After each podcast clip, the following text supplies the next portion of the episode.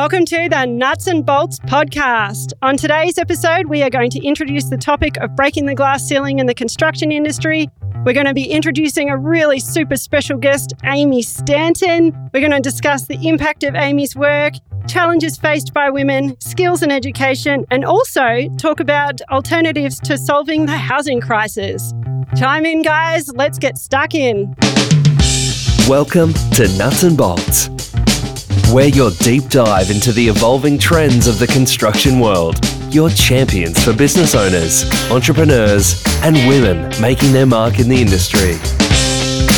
Join your hosts, Sue and Scott, as we shape the future of construction one episode at a time.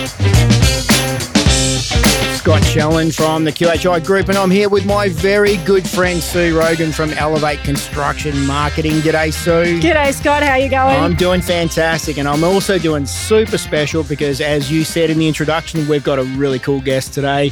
We've got Aimee Stanton, the lady tradie survivor on the uh, TV series, Better Homes and Garden host, master plumber, tiny home entrepreneur extraordinaire, and a really good friend of ours. Thanks for coming along, Aimee. Thanks for having me, guys. I, I just want to take you around Scott everywhere to introduce me. Yeah. I was like, how can you introduce that? it reminds me of the introduction. Like, um, have you seen Game of Thrones when um, they bring in uh, the first, uh, the first Queen of the Andals and and Lord of the Dragons? I know. I just need a little one of you to come around with me everywhere I go. It's I love to be it. your PR person. That's Well, it. Scott Aimee's, Aimee's got a really, really impressive resume behind her. For someone who's so young, has made such a massive impression in the building industry and in entertainment and in her own personal branding on social media. And uh, a tradesperson as well. I won't say tradesman because she's a tradesperson. Yeah. And, uh, and certainly someone that I think uh, plenty of people would look up to and respect and a great role model for ladies. Oh, thanks, Scotty. No, I'm happy to be here. Stoked. Yeah, I'm so excited. I'm just a little bit fan struck here. and what an amazing episode to have you on. You know, when we're talking about breaking the glass ceiling and whatnot. But before we get stuck in, can I play a little bit of a game? You, You know, go- I like to have fun. You right? go for it, Sue. You do you. So, Aimee, I'm going to throw this at you. I'm nervous. I'm nervous. can you tell us, just so we can get to know you a little bit more, two truths and a lie? So, uh-huh. throw three things at us. Two of them are truths, one's a lie, and we've got to guess. This is why I was so horrible at Survivor because I couldn't lie.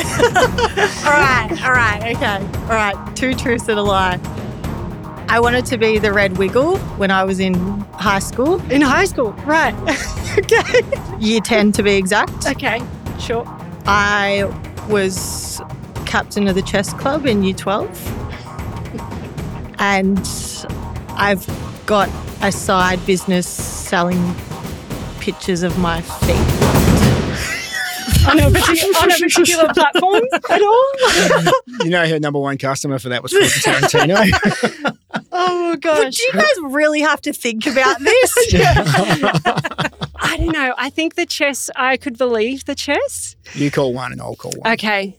I think the lie, uh, I'm going to have to say the foot, the foot business, the side foot business. Like, yeah. I'm glad you said the foot business. I, would have thinking been very, I would have been very offended if you didn't say the foot Yeah. business. I'm still trying to get my head around wanting to be the red wiggle. Yeah, in grade 10. In grade 10. It, it didn't work out too well for me. Obviously, my careers teacher said not a chance. I still picture my face on the red wiggle, but there's still time. There's still time, There guys. is. Yeah, the Wiggles will never die. They'll be around longer than we are. hey, this is a shout out to the Wiggles if you're listening. Get me a We'll court when you come to get us. Unlike Metricon the other week. we ragged him in the last episode. we did. We did. Oh, gosh. you know, Aimee, uh, you probably make pretty decent money selling your feet on OnlyFans. maybe, I'll, maybe I'll have to think about it. Yes. if, if the tiny business goes down the drain. well, ladies and gentlemen, you've learned a little bit more about our guest uh, speaker today, but uh, I reckon we rip into the nuts and bolts. Let's get stuck in. Let's go. You're listening to Nuts and Bolts Podcast with Sue Rogan and Scott Challen. Well, as you guys know, Aimee is a tiny home entrepreneur, a plumber by trade, a mechanical plumber, I believe, and someone who's been around the construction industry for a really long time. Um, also married to a tradie, and uh, you've got a uh, pretty strong background in the building industry. So, how did uh, how did you end up there? Yeah, well, I actually started off doing beauty therapy and was horrible at it. Couldn't paint nails. And then I was out one night, I think, and someone said, Oh, women can't be tradies. And I'm very stubborn. And I'm like, Yeah, yeah, they can. And then, you know, so I went and I thought, Oh, I'm going to be a tradie. I'm good with my hands. I didn't know what trade at that point in time. And I thought back to, I used to go camping with my dad, who's a builder. And afterwards, we used to get an ice cream from the service station. And one day I reached for the Magnum, you know, the very expensive ice cream. Yeah. And dad looked me in the eyes and he said, Aimee, that's a plumber's ice cream. Only plumbers can afford magnums. In this house, we eat frosty fruits. Oh, no way. So I swear in the back of my head from that day, I'm like, what's this plumbing Yeah, gig? yeah, Like, yeah, yeah. I can uh, have all the magnums I want. And yeah, so I decided to do a plumbing pre apprenticeship, applied for 120 jobs, heard Yeah. back from one. okay. But that's how it all started. Which is really interesting because now the push is for women to get into trades, right? So it's kind of the other way where women almost have nearly a foothold in if they're one of the ones to apply. They're they're seen more to get the role. Oh, definitely. You definitely. know, it's because there's that, you know, we want to try and get more women into Were, construction. were there any other girls on your course when you were coming through or There- employed by the company? There was no other girls. This was 10 years ago when I got my plumbing apprenticeship, rocked up in my pink socks. yeah. Um, you know, you know how it is on site with all these guys, and you're like, and uh, the first week was the most horrible thing ever. Like, so Yeah. much went wrong for me, but you know, you get through it, and I think now with all the quotas and all these big j- companies like, oh, we have to meet the quotas, hiring women, and women come to me like, oh, I don't want to be a quota. I'm like, you be a quota and you be the best damn quota you can Yeah, be. yeah. Like, I, if you I have to get a job that way, just do it and Yeah. just show them you're out there to give it a crack. That's a really interesting way to look at it. To think Yeah. about the, I'm, I'm here for quota. Yeah. I never really thought about it that way before. And what does that do to your mindset as well? Well, I think you can look at it two ways. You can either think, oh, I'm the token girl of the company, or you can think, look, if that's the way I'm going to get in to the job site. I, I wish there was that back in the day. I wouldn't have had to apply for Yeah. 120 jobs. But then once you're there and you can show your passion and enthusiasm, and you're there because you actually like doing the trade, not because Carol has said, go get a trade under your belt, and ch- you're there because you want to. And then they'll be, like, oh, this this Sheila, she's all right. She's Yeah. doing all right. She's passionate about it. She's giving it a crack and she's lifting heavy. And yeah. Hi guys, Sue Rogan from Elevate Construction Marketing. We are your digital marketing experts. Elevate Construction Marketing specializes in construction, trades, and property. We offer digital marketing, social media marketing, videography, photography, and anything that we can get our hands on to help support the construction and building industry. I'm super passionate about this. Having a digital marketing person that uh, specializes in construction means that I understand what's going on in the industry. I've got credibility and I also understand the advertising requirements. When it comes to the building and construction industry, there are specific advertising requirements that the QBC set out that you need to adhere to. And I will be able to guide you through that. So, Sue Rogan, Elevate Construction Marketing, your digital marketing specialist in construction, trades, and property.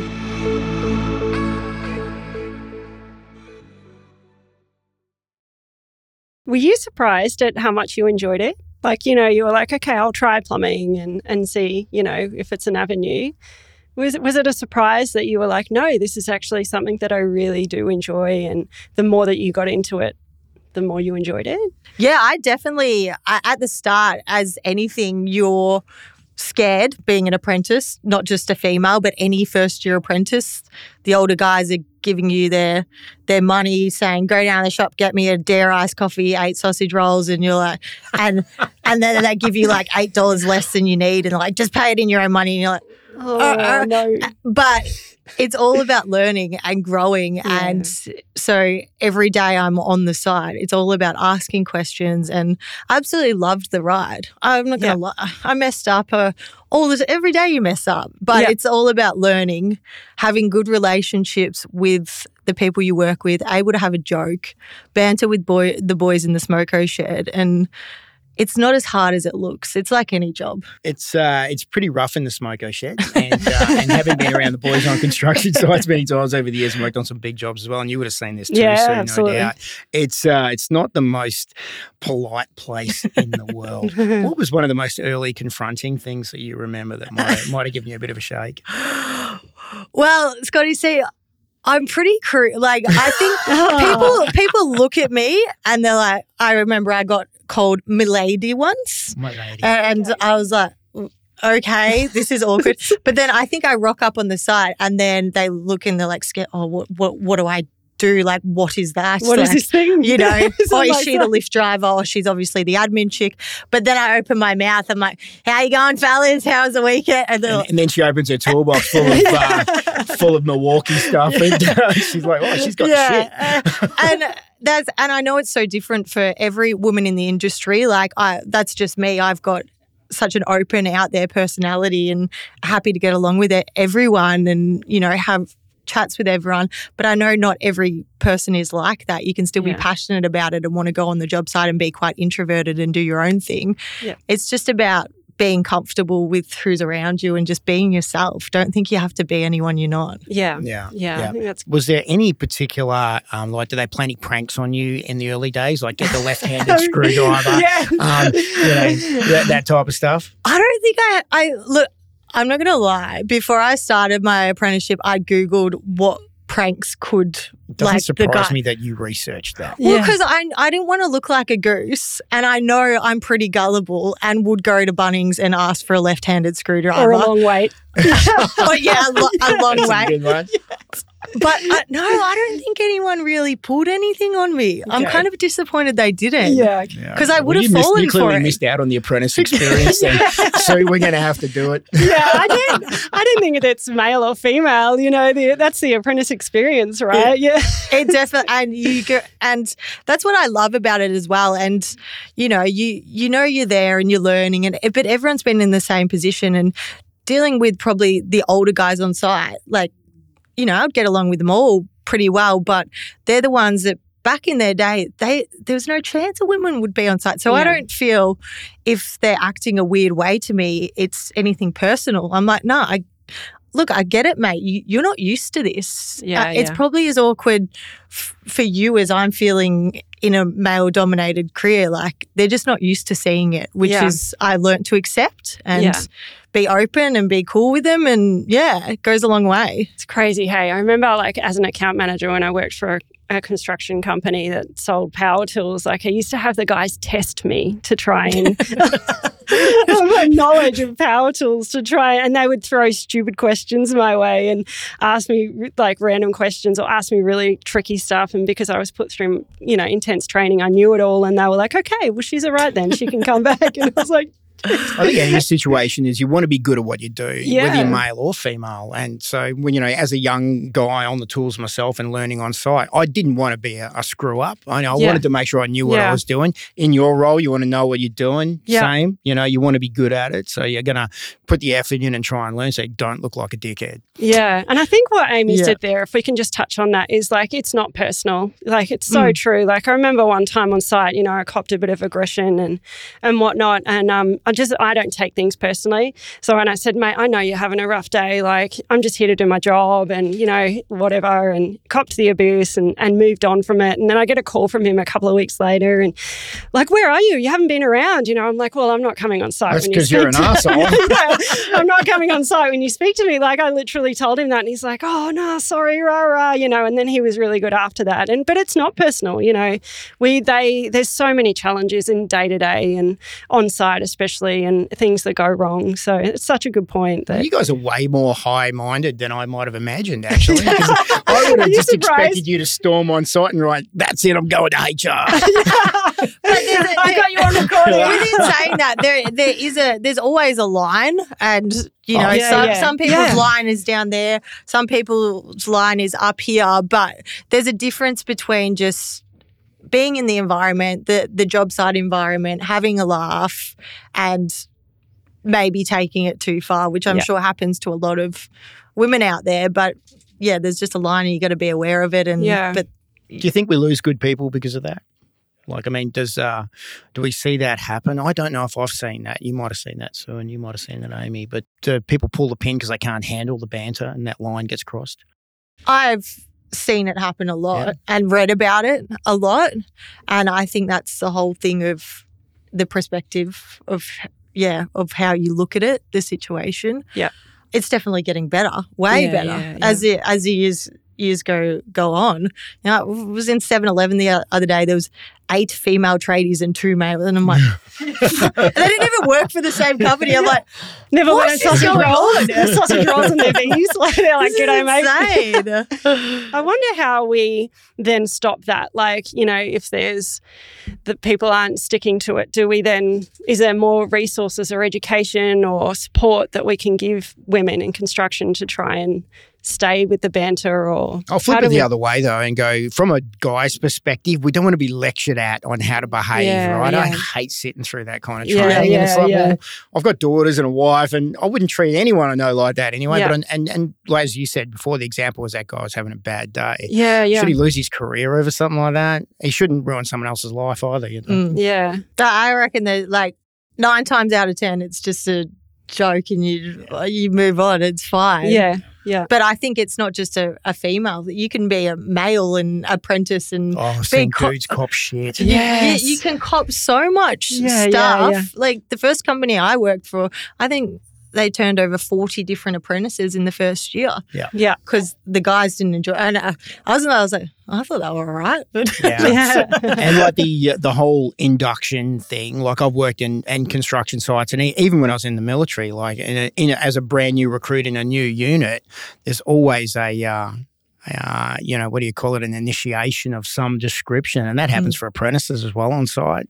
Come, it's sometimes it ain't pretty. Yeah. No, but just how it is, I suppose. Suck it up. y- there, y- I suppose there's a line. That's all I got to say about it. Yeah. Yeah. This is Nuts and Bolts with Sue and Scott. So I love this topic. I mean, I've been I've been itching to get stuck into this. You know that, Scotty. I do, Sue. I know you love women in construction. I do. And everything that we do with NAWIC, National Association of Women in Construction, sneaky little plug there. Um, I'm so excited to have Aimee today um, and then discuss Aimee's efforts to empower the next generation of women to get to in, get into construction as well. what sort of advice would you give to uh, to someone you know, heading down that path and trying to get involved? Well, the first one is definitely just go for it. Call up the local people, go out on work experience, just say, hey, can I come work half a day just to see how it is? Don't jump into an apprenticeship too quick. Just see if you like it, see what trade you like, write down what what you like doing with your hands and your passions and then how you could turn that into a trade.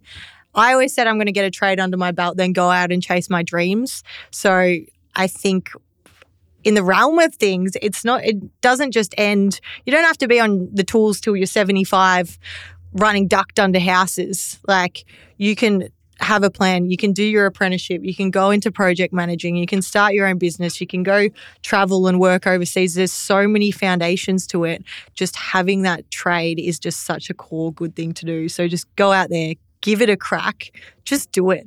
That's all I got to say. Just do it. Yeah. You um you make a really good point about being seventy five and running duct under houses, but I will, I will observe though that you are what seven months pregnant running duct under tiny homes every weekend right now. Yeah, look, uh, last weekend when I was under the tiny house, my gut like barely, barely Yeah, fitting. yeah. I, I was questioning my life decision, but I said to myself, I'm glad I don't have to do this every day.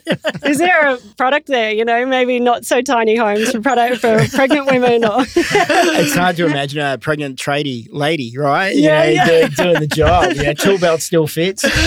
Tool belt still fits. You can still do well. They say you're not meant to lift heavy and all that stuff. Um, Yeah, Yeah, right. yeah. I was watching, I saw No that. comment. I saw that Instagram video of you last week up and down the ladder with the caulking gun.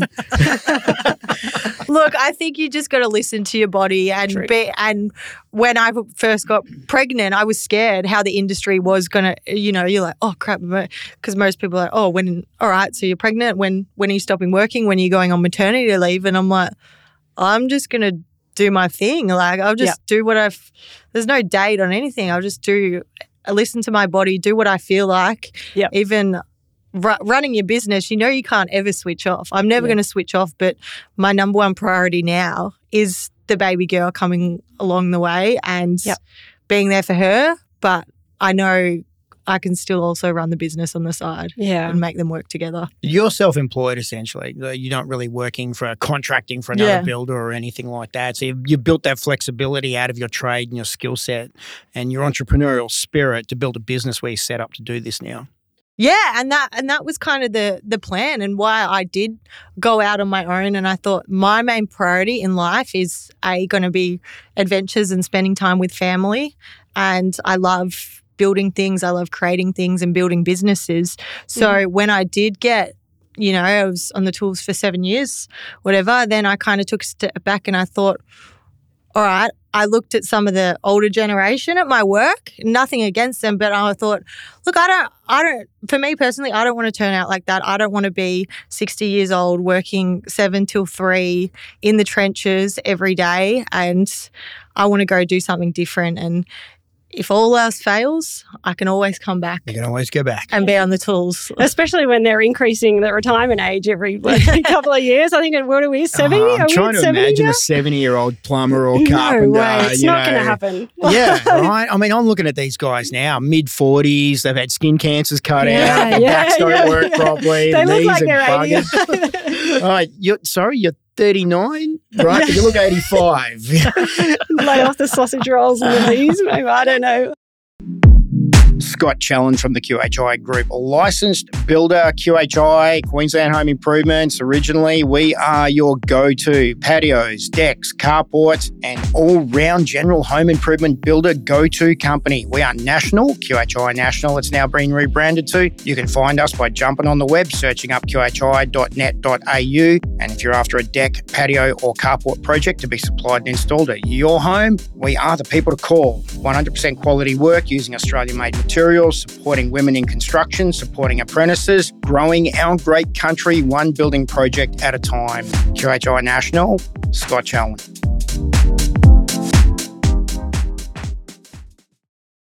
They're bringing a lot of mental health back into it now Yeah, and yeah. kind of around that, around the job site. So I think it's definitely stepping in the right direction. What a change too in culture. Like the whole mental health thing in trades is massive Yeah. now, right? Yeah. It becomes uh, something you can talk about comfortably, whereas, Yeah. you know, 10, 15 years ago, it was still pretty taboo.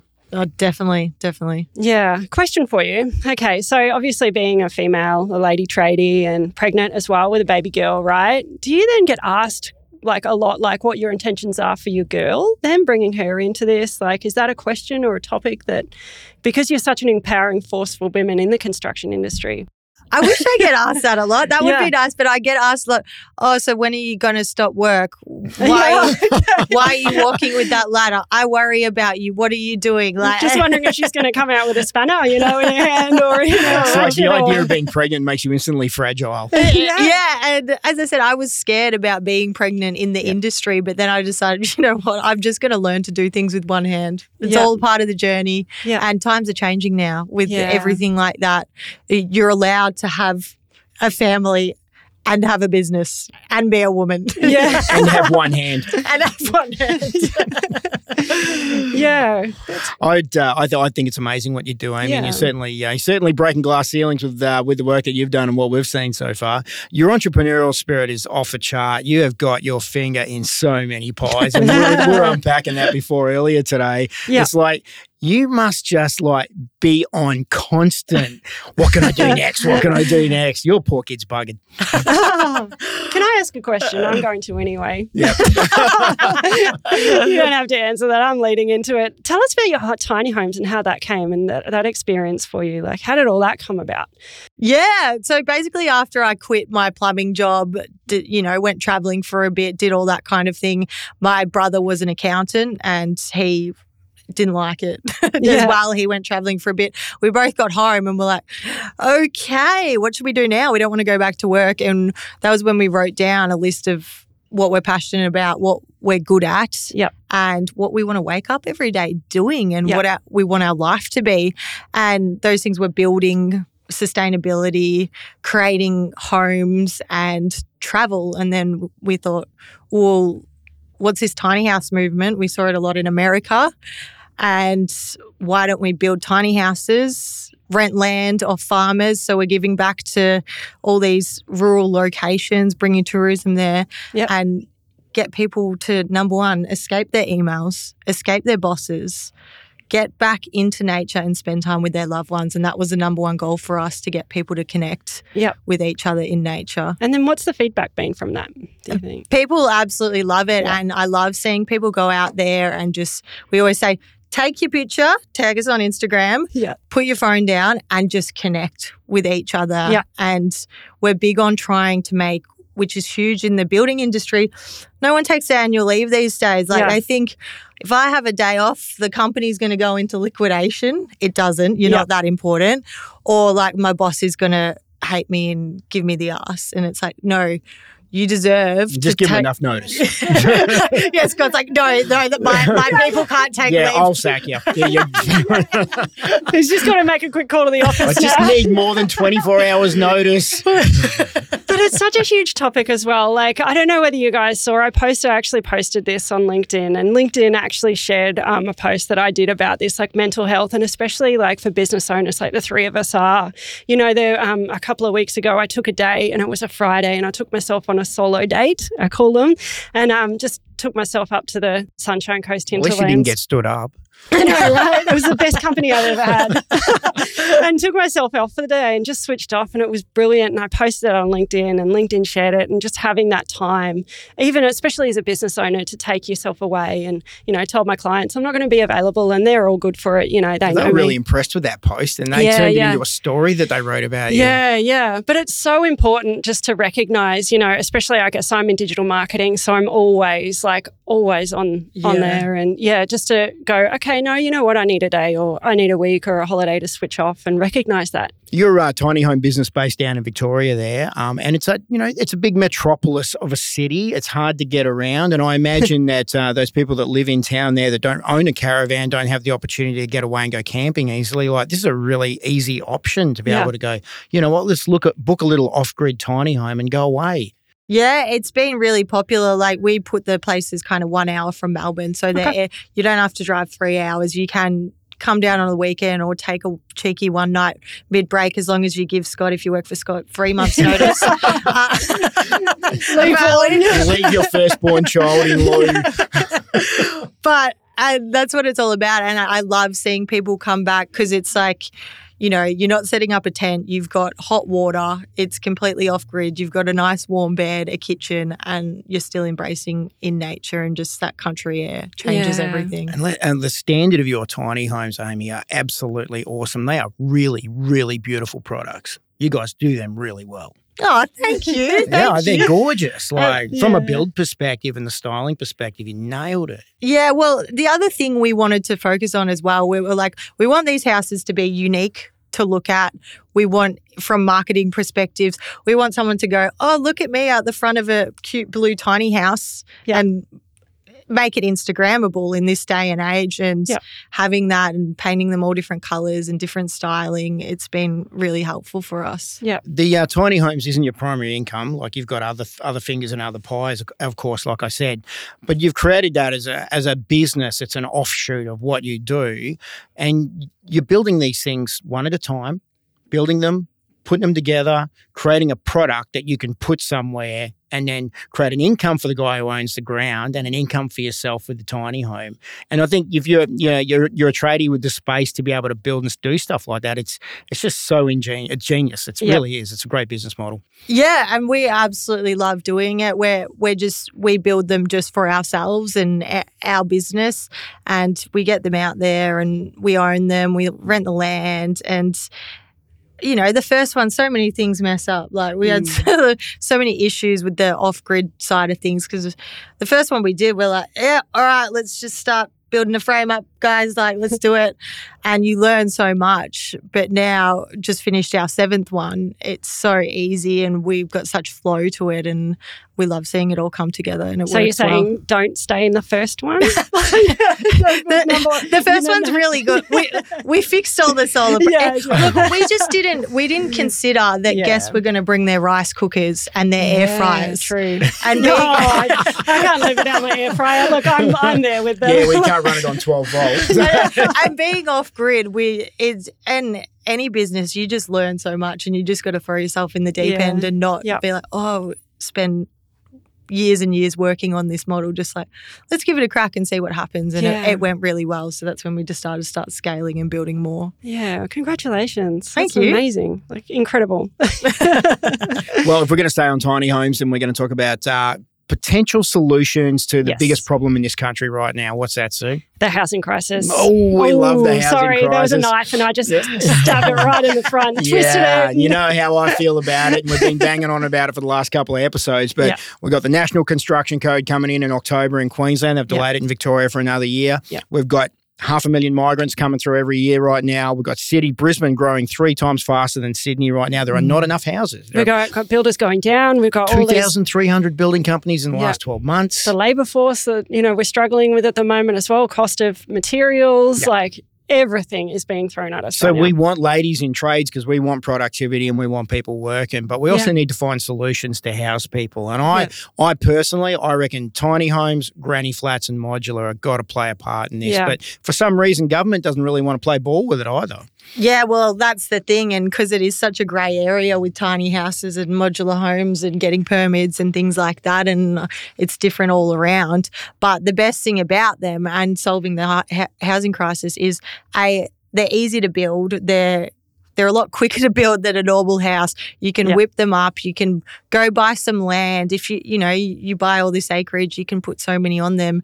People want to get back to that more simpler life. They don't have a mortgage. They're living potentially debt free. Yeah, it's you still have to spend costs on buying the land and the tiny house, but it's a lot less than committing to a million dollar house loan Yeah. and living that Yeah. way in a little apartment. especially when they keep throwing interest rate rises at us. Or That- That's the Like, thing. Yeah, but what's the point of buying a 300 square meter Stockland home and land package like an hour and a half out of the city anyway that you're going to be Yeah. stuck with a seven or eight hundred thousand dollar mortgage on? Like, Yeah. there are other solutions out there, right? Yeah. Yeah, and and the tiny houses they have everything you need. I've seen tiny houses that are bigger than my house at the moment. Like Yeah, yeah. it- there's so much flexibility with them, and it's definitely a great way to head. And I can see more and more people heading that way. They also overcome the challenge of building approval because what's the key thing about a tiny home essentially is the fact that it's on wheels, right? Yeah, yeah, because it's on wheels and making them kind of completely off grid. There's different aspects, and as I said, it really depends on your council and the area.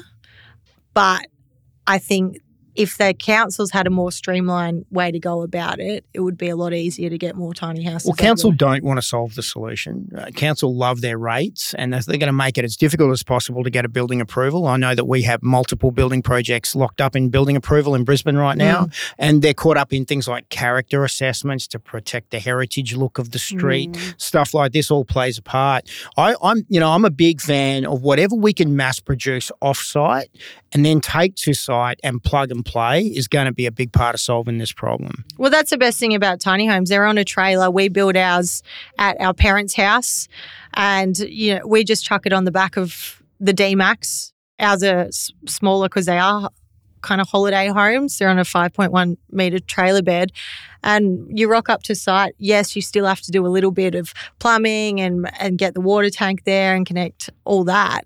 But really, they're up and running. Once they're out on site, they're up and running in a week. Yeah. Yep. Yeah. What we've seen uh, up here in particular, and it might be the same in Victoria, is we've got a lot of people that want to get modular solutions or buy something from a factory and then get it stumped on site.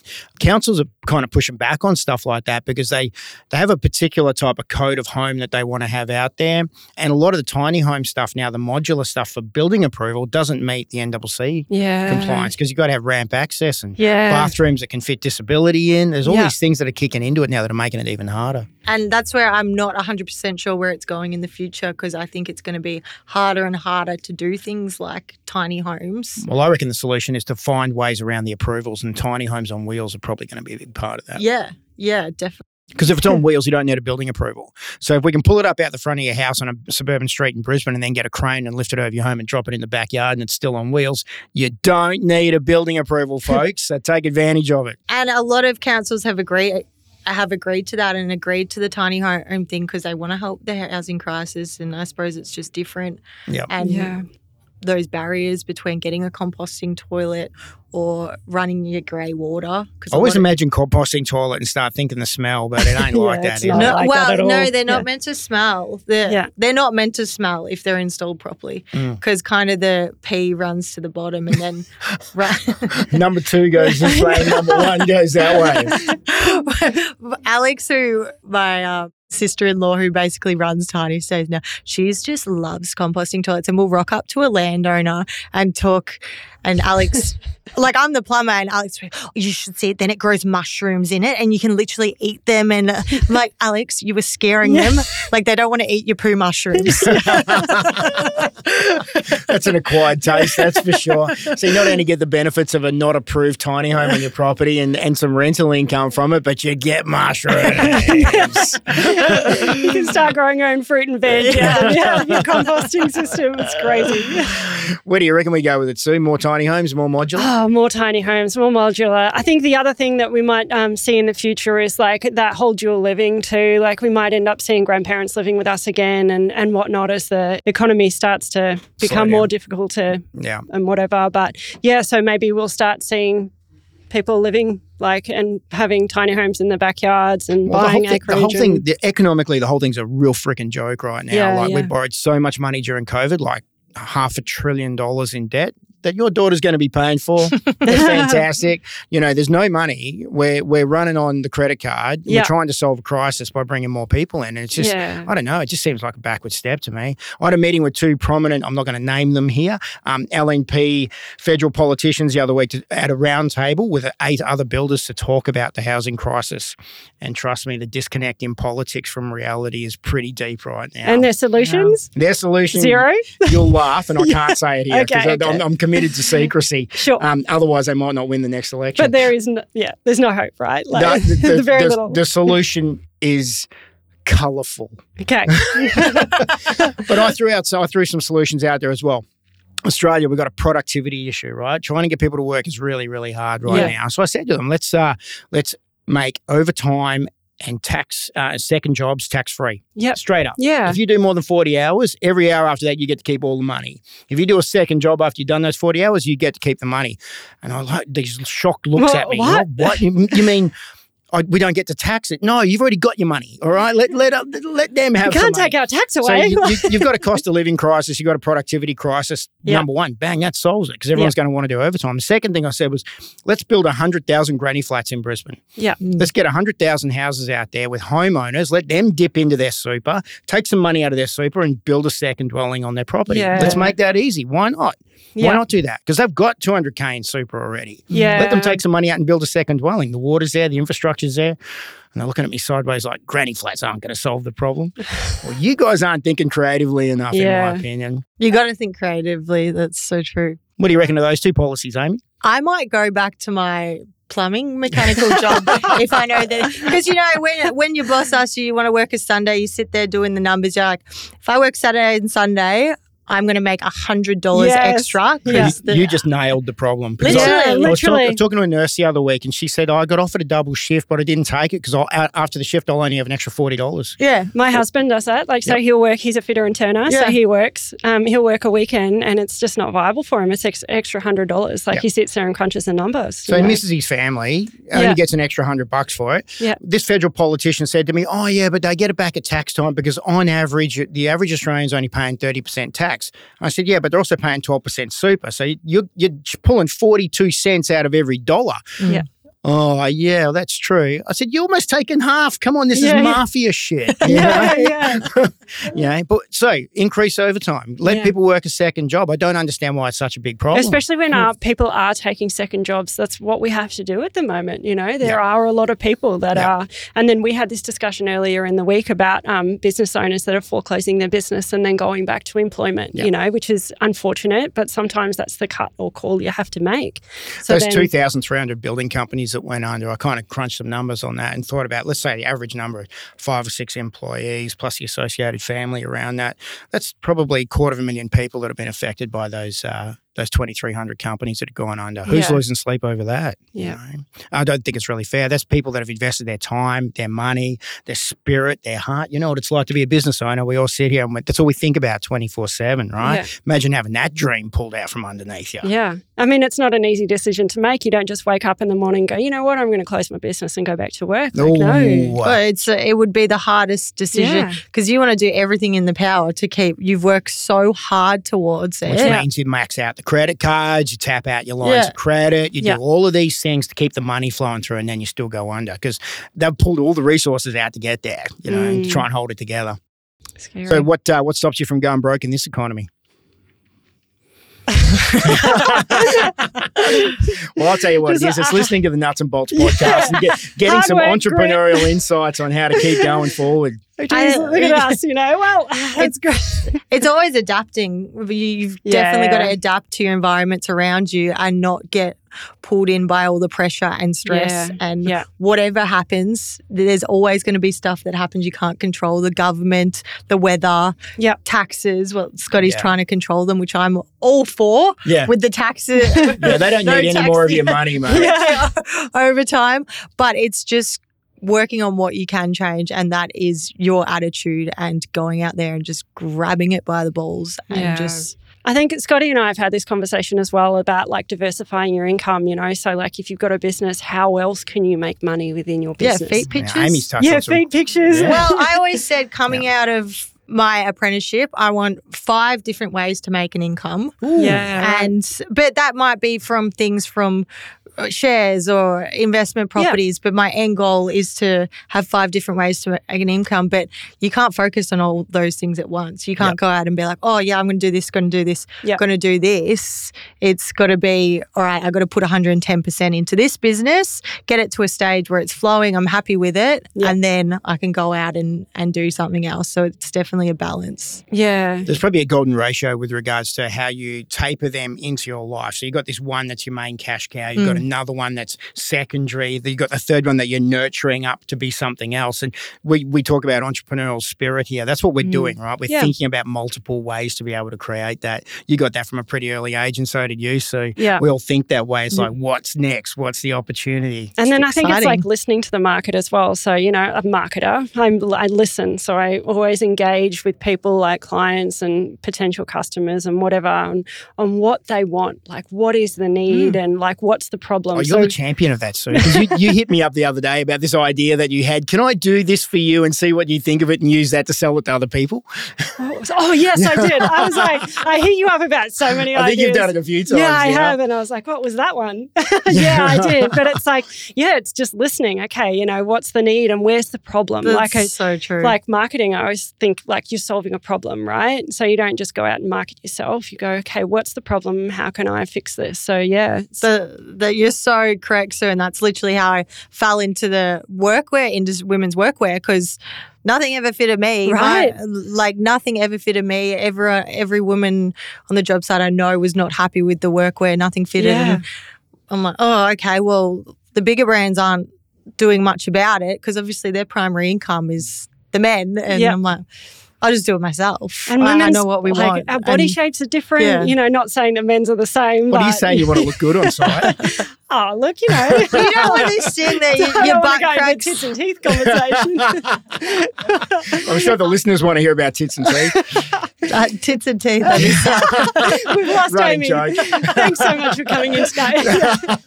I'm out. Hey, Aimee, I've got one question for you. I mean, the, the clothing brand that you're working on, which looks amazing, the stuff that you're doing to promote, it looks Yeah. really good. The um, that's not something that you would have been able to do like five, six years ago. You had to get yourself to a point where you could start to create something like that as an offshoot to your current businesses, right? Yeah, definitely. Like if I started five to six years ago, I would have had no idea how to fall into it. With Tiny Stays, it's a business that we kind of we've slowly grown over the past few years because we both do other things. But we're at a point now it's like, all right, we're so happy with it. And it was a business that kind of built up organically. And now with Zadie Workwear, I'm kind of going the opposite thing. I'm like, all right, I'm confident with this whole business thing. Let's put it all in. Let's go for it. I know I know it's going to work. I just need to adapt and listen to what people are thinking. I'm going to have to add that one to my bio of you when I start introducing you around the place, aren't I? Sometimes it can be scary going all in too. Like, you know, when you know you've got to do it. And I think it was, I saw, I went to a seminar with Janine Allis, like from Boost. Oh, beautiful. And she, um, yeah, was saying her stories. They sold their house to go all in, you know, and then like selling a house. Yeah. But not having a backup plan. And as I said, like, oh, at least I could always go back to my old company if I wanted to. I think it's better not having a backup plan because you have to put, like, I put all my life savings into Zadie workwear and I'm like, this can't fail. yeah, I've given away everything. yeah. And, um, yeah, it's just not having a backup plan, if, but if you, listening if you and aren't all in, are you, are you really in business though? Well, Like- that's it. Yeah. You've got to you got to be all in, and you got to within saying that you got to listen to the market as well. Yep. If you're doing something and it's not working, and you keep trying, it's like maybe it's like, all right, I know you've tried hard with that, but it's not working. Yeah. maybe go down another path. Yeah, and sometimes failing's okay. Like you know, yeah, the- I mean, look, everyone's got a fail story somewhere in Yeah. there, you know, something that didn't quite work. I don't think we've all got perfect launch stories, so we all learn from that. And I love hearing other people screw up stories too. 'cause Yes, it, it actually do. inspires me. I learn things from it. But I was thinking about like um, in the early days when you're all in, you've got no choice. And so if you sit there and think to yourself, well, what would I do if this did fail? Well, actually, that would suck. So let's make it not fail. Yeah, yeah, Let's just yeah. make sure it doesn't fail. That's Yeah. the main thing. Just every day you're getting up to make sure you're making it not fail. Yeah. and then Uh, being a little older, I guess I got that um, the experience of the 08 uh, GFC 08 Mm. and I know you guys are a little younger than me, but I had so many friends go belly up in that, you know, from Mm. property and overcommitments and too much leverage, too much debt, and it was a real eye opener for me. Like, just don't borrow that much money if you can finance it yourself and bootstrap it yourself and do it slowly. I know it's hard sometimes, but you've gotten to a point with- your with your clothing, Yeah. right? That you wouldn't have wanted to borrow half a million bucks to launch this thing. Oh no, I would be absolutely crapping my pants. Yeah. But that it was it wasn't it was money I saved up and then, you know, moved a few things around. But in the end, you've got to be smart. You've got to be smart with how much you put in. Tiny stays, we we only put in five k each at the start. I, or Yeah. it might have been ten k, Yeah. and which is an achievable investment, really, but Yeah. still a significant amount of money when you're young. yeah, it's a lot. But you see people starting businesses from a hundred bucks. You see, yeah, yeah. it's really about what business you're starting, what's like the scale of it. Yeah. And I was the garment business, clothing. Whoa. It's just you've got to put it, yeah, and you actually have to put in large sums of money to get that the garments over and Yeah. produce. But when I, I don't know, I just got so much faith, and I'm so excited. and, That's so yeah. cool. Scott's actually said this before as well um, in previous conversations, but like thinking laterally about your resources as well. You know, like don't just think I've got I can get money from the bank or the bank account or whatnot. You know, um, so at the moment I'm trying to kick off a new secret project, but I mean, that um, you're not testing on me? yeah, that I'm going to test on you, Scotty. Um, but like, so I'm looking into government grants, right? You know, So, many government grants so out many government grants, and I'm talking like there's one I'm keeping an eye on. It's not open yet. They told me it's going to be open later in the year. That's a fifteen thousand dollar one, and then there's one that's opening in a couple of weeks, which is twenty thousand. So there's some substantial. Is that the Queensland Small Business one? Yeah, the twenty thousand one. uh, Yeah. I saw an ad come up on my Facebook Yeah, feed for yeah. that last what about the female founders? Oh, the That's- female I, I applied for that one. what about the old white dudes one? There's none of them. Oh, There- but like yes i think laterally like if you if you've got something like yeah there's Yeah. a there's always seed funding that you can try and go for and all these like i know NAWIC again Yeah. here we go but NAWIC do you know a seed funding grant you know for a, Yeah. a few thousand and yes i think laterally Yes, about your that's so resources true. Now, that's fantastic. Look, uh, we've been chatting for a while here, Yeah, we guys, and we've touched on some great topics. I've got one more question for uh, both of you, though. Okay. What's your one non negotiable every day that keeps you on track and in balance? You go. Um, okay, so I'm not going to talk business. I think it's mindset for me personally. Like, it's trying to make sure I have a good mindset and that I take breaks regularly, especially being in the digital space, switching off. I might even switch off for an hour in the middle of the day. Might go and do a meditation maybe really quickly and just like have some some downtime. So it's just getting the balance and the flow and, and getting that mindset for me rather than the hustle and bustle and grind. Yeah. Yeah, uh, it's so true, Sue. And my, mine's basically exactly the same. Mine's Yeah. my morning routine. Like I have a very intense morning routine that, you know, everyone says, "Oh, you won't be able to do it when you have a baby and get as much sleep as you can." Okay. I'm like, isn't the thing I shouldn't? I should get used to not sleeping. So, you know, I five days a week, I'm up at three a.m. I'm writing in my gratitude diary. I'm going to gym. I'm Yeah. meditating. And for me, if when I start the day that way, no matter what problem comes, I'm like, oh, yeah, she'll be right. We'll sort it out. But if I haven't done that, I'm like, oh no, oh no, oh no. Like I might as well just go back to bed. I Yeah. always, I always say you can't pour from an empty cup, right? And Yeah. especially like with ah. my clients, you know, marketing, like it's their business that I'm, you know, that I'm marketing. So they they are like, you know, going, okay, temperature checking all the time. What's going in with this? You know, like what are we doing? Where are we going? What's the strategy? And it's always like it's always on. So for me, it's like just taking that time out to say. I'm going to look after me, and then I and then I can look after you guys as best as I can. Yeah, What, definitely. what's yours quickly? Yeah. Uh, it's really, it's mine's really simple. I'm, I'm, I'm, I'm all about metal and training. So like, uh, I, I, I go to bed early. I wake up really, really early, and I train. I go to the gym, and I have my best thoughts and ideas when the blood gets pumping through my brain. I solve my problems. I can go to bed on a problem and sleep, and wake up in the morning and find the solution. And that's always been the absolute backbone of my life. And when I travel, I always take my training gear. Yeah. It's a complete non-negotiable. And everywhere I go, search out where's the gym, what hotel's in this gym. I'm going to train, and because if I do, if I can't train, trust me, I'm having the shittest day ever. Mm. Simple as that. Yeah. So That's we've so good. unpacked a lot today, right? You guys are actually um, kind of powerful because women think Kind deeply. Think- Gratitude diary, you know, setting your mind and your intentions. Dudes kind of don't really do You're like, gratitude "Yeah, diaries and stuff. Right, Sausage like, roll. I'm just going to go to gym and lift weights, listen to some music. good. But, but Yeah, you yeah. know, like if we sat down and actually implemented a lot more of what you guys do, we'd actually probably be better at what we do. Look, I didn't want to say anything. I think there's a lesson in that for everyone at home. Small business entrepreneurs, tradies, ladies that want to make it in the world. We love you. We support you. We want to see you do well. And uh, you guys are awesome to talk to to try and get some inspiration from. thank you. And thank you to Aimee for being on our show today. This is our episode. It's so No, exciting. thank, thanks so much Aimee. We've definitely unpacked a lot and it's been Yeah. good. It's All been right. so much fun. We'll be Yeah. talking again soon, Aimee. You take care of yourself. And thanks so much for coming on the Nuts and Bolts podcast today. Thanks for having me. Bye, guys. Bye.